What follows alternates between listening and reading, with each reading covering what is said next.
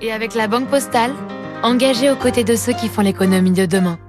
Bonjour David. Bonjour Renaud. Question, pourquoi Ah. Accor, le champion français de l'hôtellerie, a-t-il décidé d'investir dans la restauration? Ouais, alors c'est vrai que ça peut paraître un peu bizarre de passer des Novotel, Sofitel, Mercure ou toute une ribambelle d'hôtels de luxe et de palaces à la reprise du groupe Paris Society. Vous savez, c'est le, le roi des restaurants branchés à Paris. Mais en fait, il y a, il y a une logique. hein. Vendre des chambres d'hôtel, cela ne suffit pas à se différencier. Pour attirer des clients et puis surtout les, les fidéliser, il faut offrir un petit quelque chose en plus qui permet d'être préféré à un concurrent dans l'hôtellerie. Et c'est pour cela que Accor a sans doute besoin de restaurants. En quoi être propriétaire de, de restaurant, David, peut changer la donne? Bah, la première chose, c'est que quand on est propriétaire de restaurants à la mode, on peut garder des tables pour ses bons clients et leur proposer d'y aller.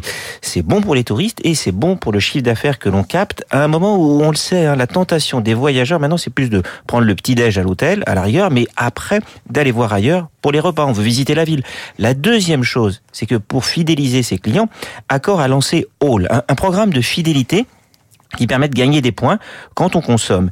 Et les points que l'on accumule peuvent ensuite être utilisés au sein d'un écosystème accord, un peu comme dans l'aérien, on peut obtenir un surclassement ou un billet gratuit avec ces fameuses miles.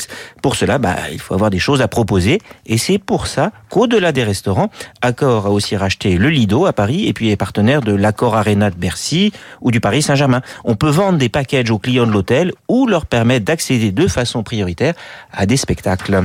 Et le groupe qu'il rachète s'inscrit bien dans cette euh, stratégie, David? Oui, exactement. Un Paris Society a été fondé il y a une quinzaine d'années. Accor avait déjà 38% du, capital. Il avait payé pour voir. Hein, ça, c'était depuis 2017. Là, il passe à 100%.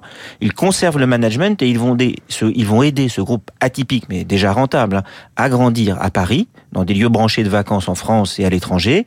La spécificité, la spécificité, c'est dur à dire, hein, de ce groupe, c'est de miser sur des lieux uniques, ayant par exemple des terrasses ou un cadre exceptionnel. Ils veulent de belles adresses et ils misent gros sur la décoration. Du coup, ils ont des restaurants avec euh, vue sur les La Tour Eiffel, le Palais de Tokyo, l'Opéra.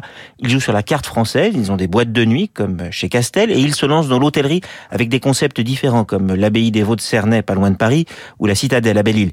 Ils disposent déjà d'une cinquantaine d'adresses festives et avec le soutien d'accord, ils vont pouvoir accélérer. Le décryptage de David Barrou sur l'antenne de Radio Classique dans une minute trente, le journal de 8 heures, mais tout de suite la météo.